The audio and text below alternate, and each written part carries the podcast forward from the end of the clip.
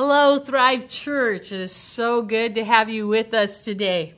We've been doing a series called Good Fruit, and uh, we're going to continue on that today. So if you turn to Galatians 5, we're coming out of verses 16 through 25, and I'm just going to go ahead and read that. So I live by the Spirit. So I say, live by the Spirit, and you will not gratify the desires of the sinful nature. For the sinful nature desires what is contrary to the Spirit and the Spirit what is contrary to the sinful nature. They are in conflict with each other, so that you do not want to do what you want. But you are led by the Spirit, you are not under law. The acts of the sinful nature are obvious sexual immorality, impurity, and debauchery, idolatry and witchcraft, hatred, discord, jealousy, fits of rage, selfish ambition, dissensions, factions, and envy drunkenness, orgies, and the like. I warn you, as I did before, that those who live like this will not inherit the kingdom of God. But the fruit of the Spirit is love, joy, peace, patience, kindness, goodness, faithfulness, gentleness, and self control. And against such things there is no law. Those who belong to Christ Jesus have crucified the sinful nature with its passions and desires. So, since we live by the Spirit, let us keep in step with the Spirit. There is those desires of the sinful nature, the flesh, against the desires of the spirit and as it says it's in con- it's contrary to each other they're in conflict with each other and i looked up in romans 8 um, around verse 5 the sinful nature the mindset of that it's on our natural desires. It leads to death, hostility towards God, and you can't please God. In fact, in Ephesians 5:11 it says, "Have nothing to do with the fruitless deeds of darkness; rather expose them." But then there's the spirit. Um, the spiritual nature, uh, what our spirit desires, uh, the life and peace, and the Spirit of God lives in you. And further on in, in Ephesians 5 8, 18, it says, Be filled with the Spirit. It's a continual feeling. It's not a one time thing. Now, Pastor Barry has gone through uh, much of this, and man, last week was just amazing. And I want to go through some key points that he made.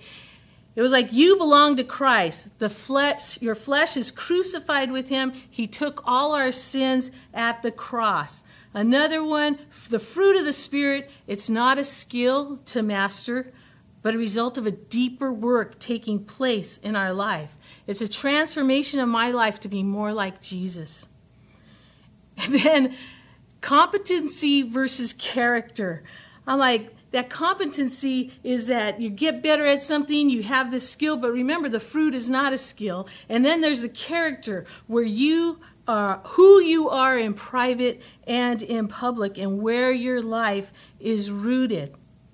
And he gave us the example of competency with uh, Saul, doing things of his own nature, and of David, uh, who had the heart of God. And then he challenged us to go deeper, expose those unhealthy things.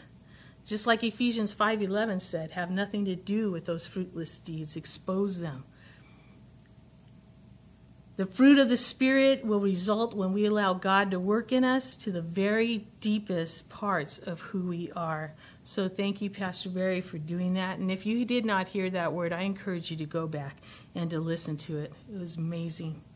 Our focus today is on the last verse of our um, of Galatians 5 that we're going through, 16 through 25. We're going to focus on verse 25 that says, Since we live by the Spirit, let us keep in step with the Spirit. Now, I noticed the first verse, verse 16, starts with, So I say, live by the Spirit. And in another version, it says, walk by the Spirit. So it's like, oh, we're almost beginning and ending with the, with the same thing. So basically, since we live by the Spirit, then he's talking to people who live by the Spirit. People who have asked Jesus to forgive them of everything that they've done wrong, our sin. And the exchange has happened. We exchange our sin for His eternal friendship, relationship, and life in and with Him. That's the Spirit. In fact, in 2 Corinthians, it says, put, He put His Spirit in our hearts as a deposit. And in First John, he says, Those who obey his command live in him, and he in them. And this is how he know, we know he lives in us. We know it by the Spirit that He gave us. So the Spirit comes in you. It's a start of a life transformation, and it's living in the Spirit. And you know what? If you haven't had the opportunity to do that, to ask Jesus to come to your heart, you can do it right now. It's just a simple prayer. Just, just pray, God, forgive me for all that I've done wrong, for my sin. And I thank you for your son Jesus dying on the cross for all my sin. And I ask you to come into my life and then just say, Lord, let's do this adventure together. Amen. Now, you know what? If you pray that, all heaven is celebrating. There is an army of God's angels on your side, and now you'll be living in the Spirit. And actually, if you did that too, just go ahead and comment in the chat, raise your hand so that we can just celebrate with you.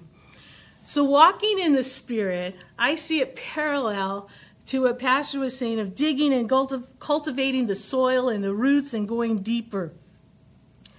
So, when we started the series Good Fruit, we were in a pre service prayer, and uh, this image or this picture came to mind while we were praying.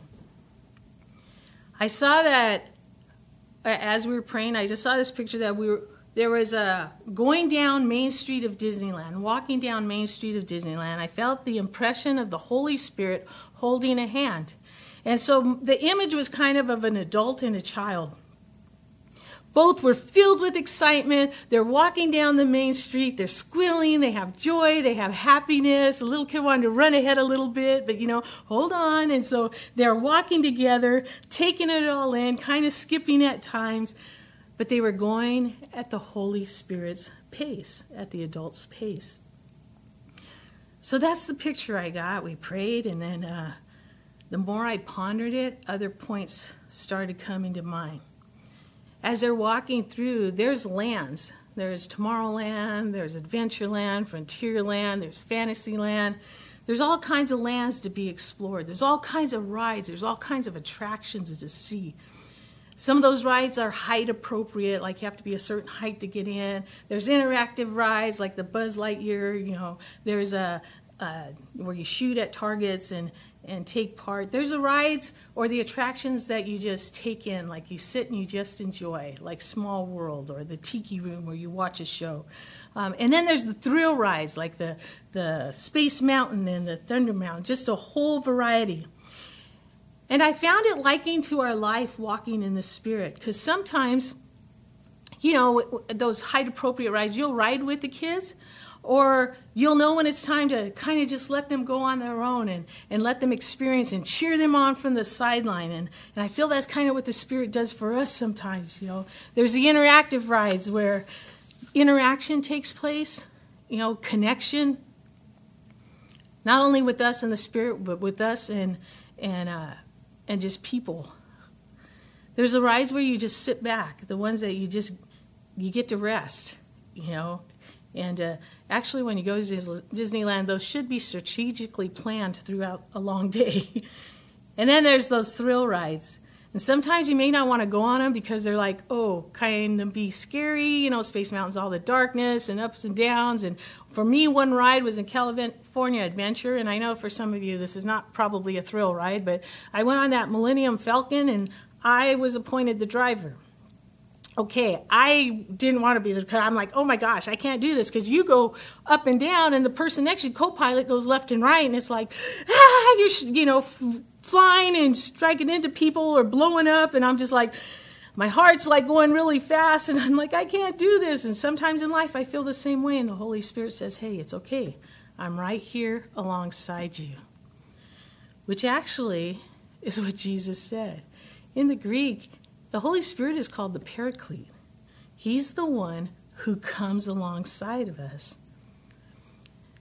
And I'm so thankful for that. And as I was just thinking of Disneyland, I was reminded of a story, um, an experience I had.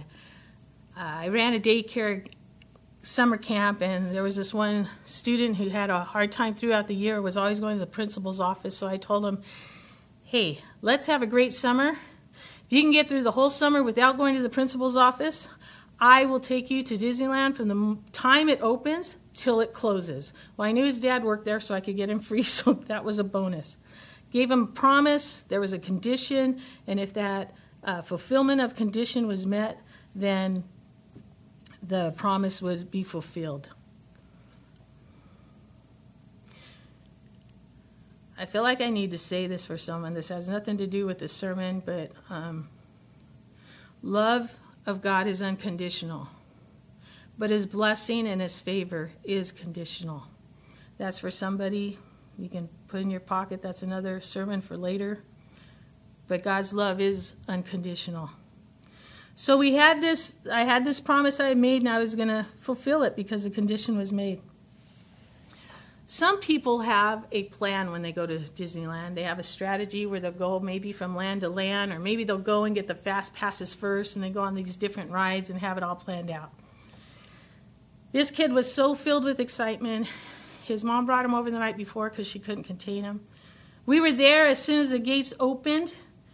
And then it was his day. We went wherever and whenever he wanted to go. It was like, oh, this ride, and we ran over here, and then it was this ride over here. There was no thought, rhyme, reason. We were running around the park just crazy. Well, needless to say, running from here to there and all the crazy running, did, he did not last until the park closed. In fact, it was well before the park closed. And actually, that was the last time I did that and probably won't do it again. a lot of fun, but whoa, a lot of energy expended. But you know what? When we step with the Spirit, like in the image, we go at His pace. It's in His timing, and it works out so much better. What keeps us in step with the Spirit? What aligns us? And keeping in step with the Spirit and building our character. That's, that is what builds the character. Relying on God's character builds my character. Let me lead you through a little excitement I got in the Word as I was uh, going through this. I was doing some Bible verses and looking up things, and I was thinking, man, character when I think of character, and all of a sudden I thought, oh, wait, there's a verse in the Bible where this produces this and this produces, I know it produces character, I know hope's in there. So I looked it up, and it was in Romans 5, verse 3 through 5. It says, But we also rejoice in sufferings, because we know that suffering produces perseverance, perseverance, character, and character, hope. And hope does not disappoint us because God has poured out his love into our hearts by the Holy Spirit, whom he has given us. So I looked up that per- perseverance produces character. In another translation, it says it produces experience.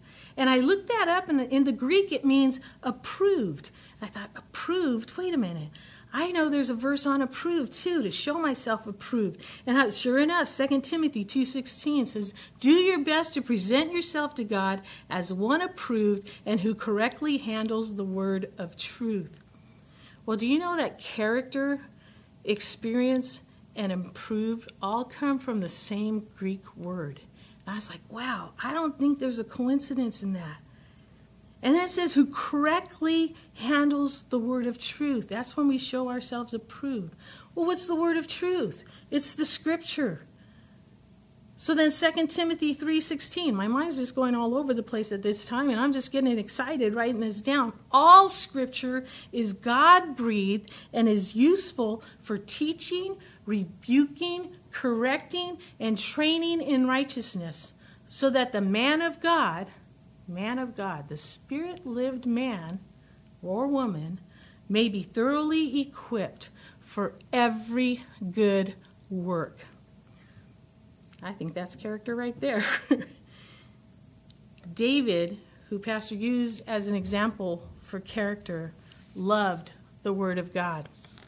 In fact, if you look through Psalms, particularly Psalm 119, that whole chapter is talks about the word of God. He says, "How can a young man keep his way pure? By living according to your word. I have hidden your word in my heart that I might not sin against God. I meditate on your precepts. I will not neglect your word." Oh, the one we all know, verse 105 the, Your word is a lamp to my feet and a light to my path.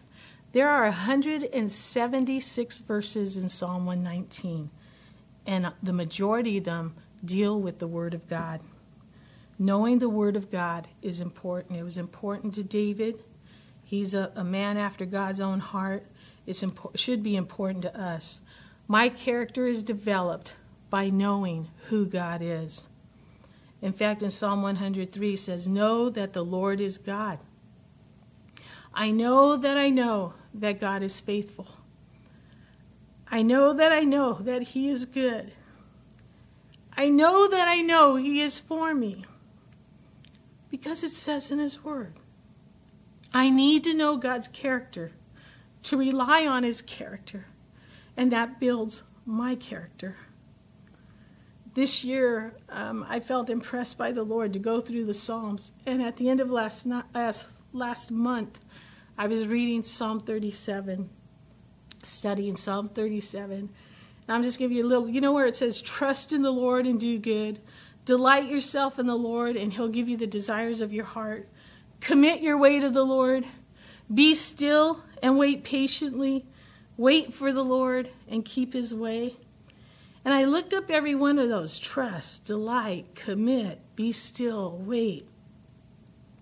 Trust is to commit an act of obedience, putting myself completely in his hands.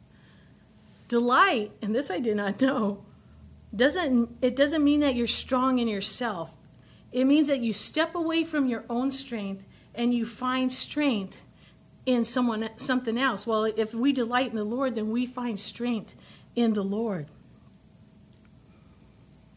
Commit meant to roll your way upon the Lord. So, an example is getting rid of a, a, burden, it's rolling off of you and onto the Lord. It's like casting your burdens on Him. And then to be still, still is just like cease striving, just leave it in His hands. And to wait, it's a hope, looking with a longing of eager expectation. And so as I started journaling, as I started uh, just writing the prayer in my journal, it's like, Lord, all these points to commit, to trust, to delight, to wait, to be still, they all mean to rely on you. It's all you. I can't do it. I can't do it on my own. And I shouldn't do it on my own. It's just a complete reliance on Him. And actually, that, that has been very freeing Walking in the Spirit is relying on God, it's knowing Him, His Word, letting Him equip us, being approved with character, to renew our mind. You know, God is all the fruits. He's love, joy, peace, patience, kindness, goodness, faithfulness, gentleness, and self control. He's all those things. And when we know Him, and we'll only know him imperfectly because we never arrive. We never we're always learning. We never just get there and know it all. If we do we're really kidding ourselves. But when we know his character it becomes our character. There's a transformation continuing to take place and to be like jesus. Unexpected news happens like a accident or a death of a loved one, maybe a hospitalization of COVID or cancer. This last year, rhythm off, slumps happen. Keeping in step with the Spirit actually means in line with Him. So, like, I think of the band marching and they have to stay in step. And um, I know when you're being judged, like every step, everyone's on the right foot and then left foot, um, have to stay in line. But sometimes you might be off step. Like you might be on the right foot and everyone else is on the left foot. Well, the ending of last year and a lot of the beginning of this year felt like that for me. I felt out of sorts. I felt disconnected. I mean, I was in the Word, but just feeling off. There was this lack of motivation. I wasn't just feeling fully me. Now, I did experience the loss of my uncle, and he was like a dad, so I was hurting emotionally. I threw my back out right before Christmas, so I've been hurting physically. but I just kind of felt like in a funk. It was hard, uh, like to stutter step or to step hop to get back in step. And, and then the Lord reminded me of a different keeping in step with the Spirit. And He gave me an example from my childhood. Now, growing up, and this is back in the 60s, every Saturday night there was a show that would come on. And my parents watched it. It was the Lawrence Welk Show. So, for those of you who don't know what it is, it was a music dancing show. They had a full orchestra. Mr. Welk was the conductor. He was always a one, two, three, and the bubbles would happen, and couples would be dancing across the, the floor, and and my mom and dad, we would push the coffee table forward so we had room, and mom and dad would dance in the living room, and me and my sisters would be dancing too, and, and just having a good old time. And then when mom had to go off and do something, and dad didn't have a dance partner, one of us got to be dad's dance partner. And when we were little, we were little and stuff, he would put our feet on his feet and take our hands, and then his feet would raise up, and our feet would join him, and we were in step together. And I felt the Spirit say, You may be off step, but I got you. Walk, dance on my feet, and let's do it together. You know, in hard times, His love feels so much greater. We can sit with Him, we can cry with Him, and He's doing the work in the deep parts and we have to allow him.